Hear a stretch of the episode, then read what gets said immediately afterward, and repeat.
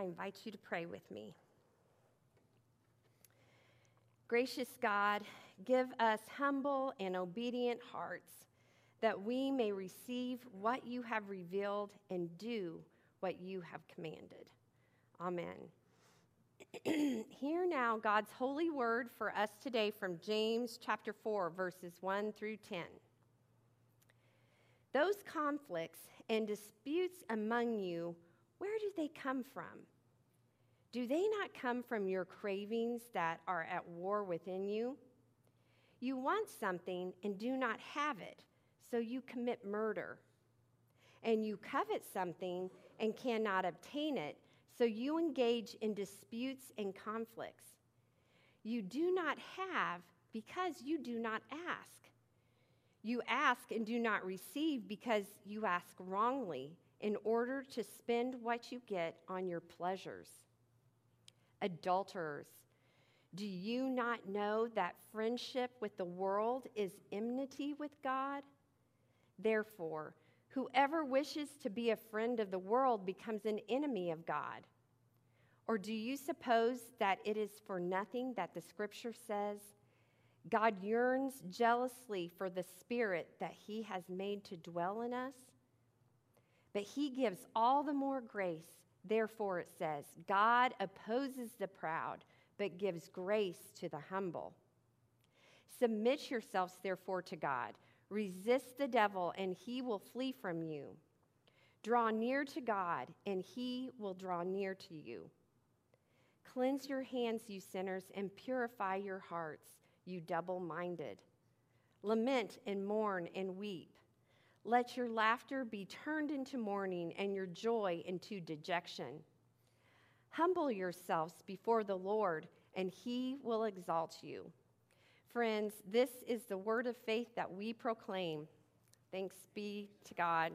Amen.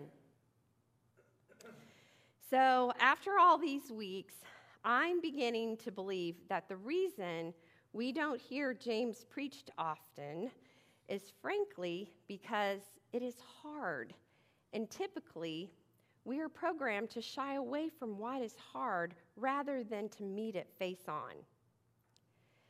Sometimes what makes certain scripture hard is that it serves as a mirror, so to speak. We often see ourselves in it, and sometimes we don't like what we see. For myself, I certainly can confess that to be true. James is addressing members of the Christian community who gather in the name of Jesus Christ, but whose attitudes and actions are not always in friendship with God. I believe it is fair to say that this letter could have been addressed and sent to any Christian community of modern times, including our own. Too often, conversation Not conversation, conversion. Too often conversion is seen as a once and for all thing. But James sees that conversion is never complete on this side of heaven. There is always double-mindedness, even among those who truly want to be friends with God. The wisdom from below, or earthly wisdom that was addressed in chapter three last week, isn't easy to abandon or avoid because it is the way of the world, inscribed not only in the language and literature of our surrounding culture, but also in our very hearts.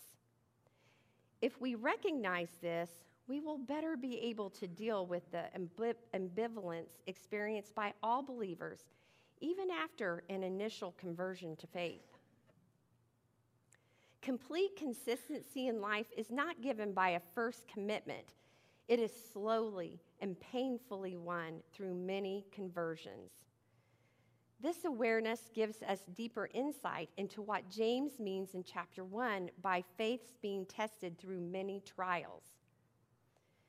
So, what keeps us from that full friendship with God? Here are two thought-provoking explanations from one of my favorite Bible study authors. She says, part of that comes from our insatiable flesh nature and sinful discontent. Another part sprung from the dust in God's busy hands when he molded us in his image and set eternity in the hearts of us. She goes on to say, our eternal souls were purposely fashioned for more than this world can spare. We long for a better place, a heavenly one. In fact, the whole concept of faith assumes something we're hoping for and have yet not seen. In those ways, unrequited desire will be stuffed in the backpack of every sojourner marching to Zion. The word translated as cravings, or in some translations, desires, is from the Greek word hedon, from which we get our English word hedonism. This term implies the very physical feelings associated with bodily appetites. The sense is not of the inherent evil of desire, but rather the conflict of desires that cannot all be satisfied simultaneously or without one canceling out the other. Today, James is pointing to our cravings that are at war within us as the source of our conflicts and disputes. One commentator tells us that James is using the Greek term hedon broadly, including the desire that not it, that it's not just physical pleasures, but also for the headier wine of power and honor. As hard as this scripture is to swallow, when we come to verse two where he says, you want something and you do not have it, so you commit murder, we may find ourselves taking a collective sigh of relief, as none of us have committed murder. But what if James is using the term like Jesus did in the Sermon on the Mount when he said, you have heard that it was said to those of ancient times, you shall not commit murder, and whoever murders shall be liable to judgment.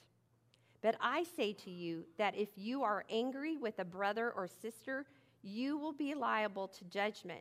And if you insult a brother or sister, you will be liable to the council. And if you say, you fool, you will be liable to the hell of fire. Similarly, the Apostle John in his first letter said, anyone who hates a brother or sister is a murderer. And you know that no murderer has eternal life residing in him. You may remember this from last fall when we were looking at the Ten Commandments from Jesus' point of view. Anger and hate equate murder. James reminds us and makes it clear that murder is dead wrong, whether it comes from the hand or the heart. We are given an opportunity for some deep self-reflection from detail in verses two and three. Let's review what James tells us here. You want something and do not have it, so you commit murder. And you covet something and cannot obtain it, so you engage in disputes and conflicts. You do not have because you do not ask. You ask and do not receive because you ask wrongly, in order to spend what you get on your pleasures. So under these circumstances, why don't we ask? What holds us back? Well, our hesitation can be one of the first signs.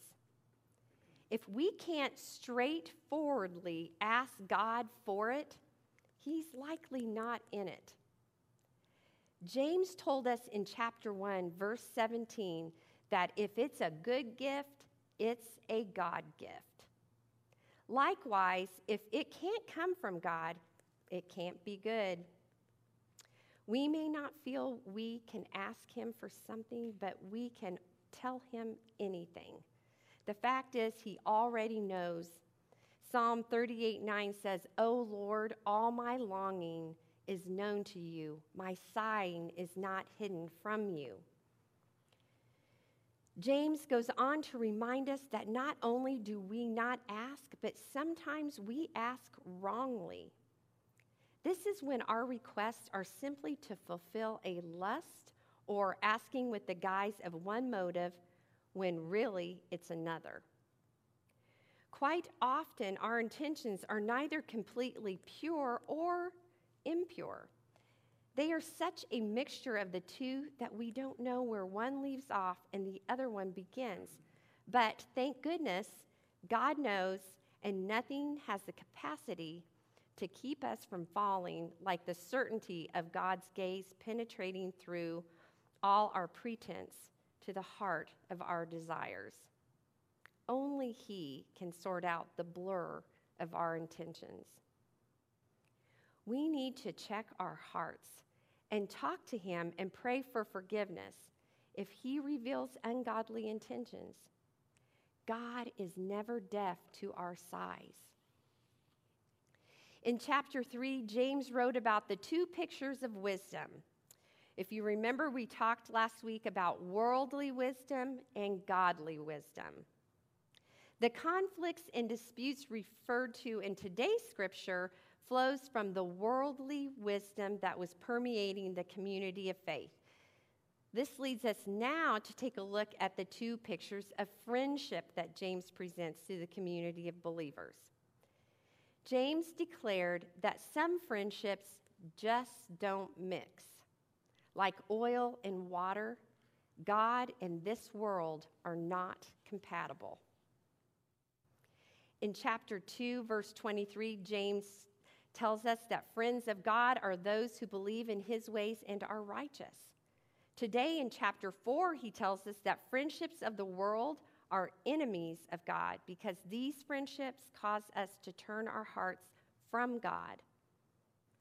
Friends, let's look um, to God's word to remind us of what some godly friendship looks like.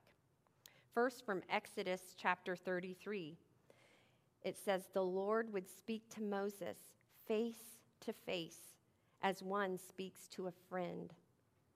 And from John chapter fifteen, "No one has greater love than this, that someone would lay down his life for his friends. You are my friends if you do what I command you. I do not call you slaves anymore because a slave doesn't know what his master is doing. I have called you friends because I have made known to you everything I have heard from my Father. You did not choose me, but I chose you. I appointed you that you should go out and produce fruit, and that your fruit should remain, so that whatever you ask the Father in my name, He will give you." Friends, Jesus not only chooses disciples, He chooses friends. Friendship with Jesus lasts, and so does its fruit. As Christians, we comprise the bride of Christ, and in eternity, no higher honor exists. But in the earthly realm, that glorious identity comes with our salvation, and not necessarily with our practice. Because Christ died for our sins and we have received Him as our Savior, we are part of His bride, whether we act like it or not. Friendship with God, on the other hand, comes by practicing the elements of that beautiful and almost unfathomable relationship. So what practices does James speci- specifically speak to here? Humility and submission. The words of Saint Augustine are appropriate here. Saint Augustine said, "Give me the grace to do as you command, and command me to do what you will." God is merciful, gracious, all-loving, and He willingly supplies all we need to obey Him. God is tirelessly on our side. In verse six, James says, "But He gives all the more grace. Therefore," it says, "God opposes the proud, but gives grace to the humble." Let's think on this. Let those words soak in. Submerge yourself in them, like a water vessel sinking to the bottom of a well, surrendering to the weight of the water. Think of all that weighs on your heart, and then let that water vessel become a cup.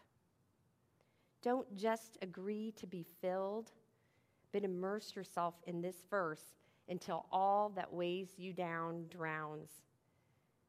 Because, friends, the words of James four six are life-giving water to us. Without them, we would destroy ourselves and one another. So if God has greater grace and we have greater need, what is the holdup? How on earth does his lavish grace flood our emptiness? By a command that we can well understand. Submit to God. Put yourself under God. In the H C S B translation, which is a modern translation or paraphrase of the Bible, we find a repeated verb when James says, God resists the proud, but gives grace to the humble, and then tells us to resist the devil, and he will flee from you. By this repetition, James is telling us to be deliberate in what we resist and what we draw near. True beauty comes in verse ten when James says, humble yourselves before the Lord, and he will exalt you. Giovanni Bernardino was born in Italy to a wealthy cloth merchant. His father, Pietro, was furious that Giovanni's mother had named the boy in honor of John the Baptist. Thus, Pietro renamed the child Francisco, or Francis. Francis led a pampered and frivolous life, dreaming of heroic exploits. During adolescence, he joined the militia and was captured during his very first battle. He endured a year in prison. Upon his release, Francis encountered a poor leper and reconsidered his religious beliefs. Imitating Christ, he renounced all his belongings, including the clothes he was wearing, and accepted total poverty. Now we know him today as Saint Francis of Assisi, the founder of the Franciscans who devote themselves to preaching and caring for the poor and sick. Someone once asked Saint Francis how he was able to accomplish so much. He replied, the Lord looked down from heaven and said, where can I find the weakest, the littlest, the poorest man on the face of the earth? Then he saw me and said, now I have found him and will work through him. He won't be proud of it. He'll see that I am only using him because of his insignificance. James said that God resists the proud, but gives grace to the humble. Because of his wealth and position, Francis started out as a proud young man seeking only adventure and acclaim. But humbling himself, he was given great grace to change and live a life that counted for eternity. Friends, when we resist the cravings that are at war within us, that cause conflicts and disputes among us, God will not only call us disciples, but he will call us friend. When we submit and humble ourselves before our God, we don't have to lift ourselves up. He does the lifting for us. Amen.